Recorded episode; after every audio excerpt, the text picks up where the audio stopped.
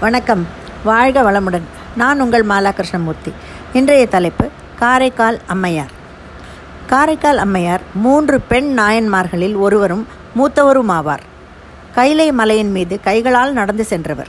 சிவபெருமான் அம்மையே என்று அழைத்தா அழைத்ததாலும் காரைக்கால் மாநகரில் பிறந்தவர் என்பதாலும் காரைக்கால் அம்மையார் என்று பெயர் பெற்றார். பரமதத்தன் என்பவரை மணந்து இல்லற வாழ்வில் ஈடுபட்டிருந்தவர்.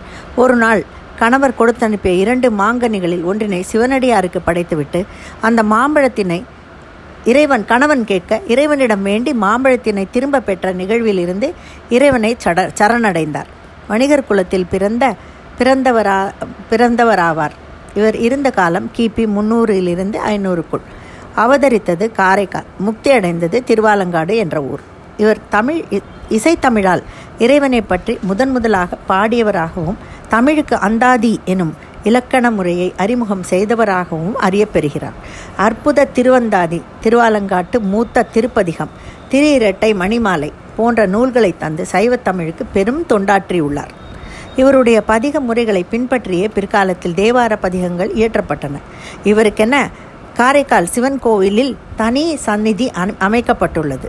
அக்கோவிலில் காரைக்கால் அம்மையார் கோவில் என்று மக்களால் அழைக்க பெறுகிறது சிறு வயதிலிருந்தே சிவபெருமான் மீது பக்தி கொண்டவராக இருந்தார். கணவருக்காக தாங்கிய உடல் நீங்கி இறைவனை போற்றுகின்ற பேய் வடிவத்தை அடியனுக்கு ந நற்பாங்கு பொறுத்தருள வேண்டும் என்று இறைவனிடம் வேண்டி நின்றார்.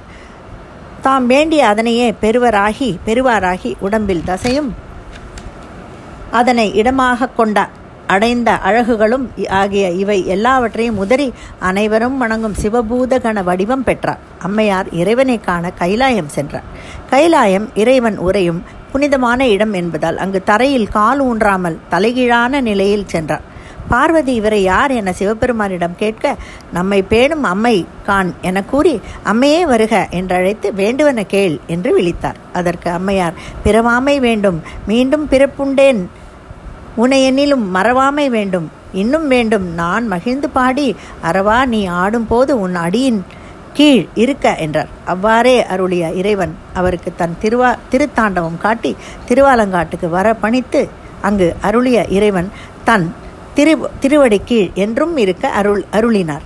காரைக்கால் அம்மையார் கோவிலில் மாங்கனி திருவிழா ஒவ்வொரு ஆண்டும் ஆணி மாதம் பௌர்ணமி அன்று மிகச்சிறப்பாக கொண்டாடப்படுகிறது.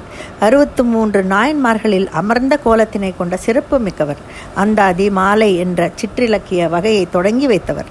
அம்மையாரின் பாடல்களை மட்டுமே மூத்த திருப்பதிகம் என்று சிறப்பிக்கப்படுகிறது. ஆயிரத்தி தொள்ளாயிரத்தி எழுபத்தி மூன்றில் இவரை பற்றி திரைப்படம் ஒன்றை வெளியிட்டு சிறப்பித்தார்கள். இப்படி காரைக்கால் அம்மையார் என்பவர் மிக முக்கியமான பெண் நாயன்மார்களில் ஒருவராவார். நன்றி வணக்கம்.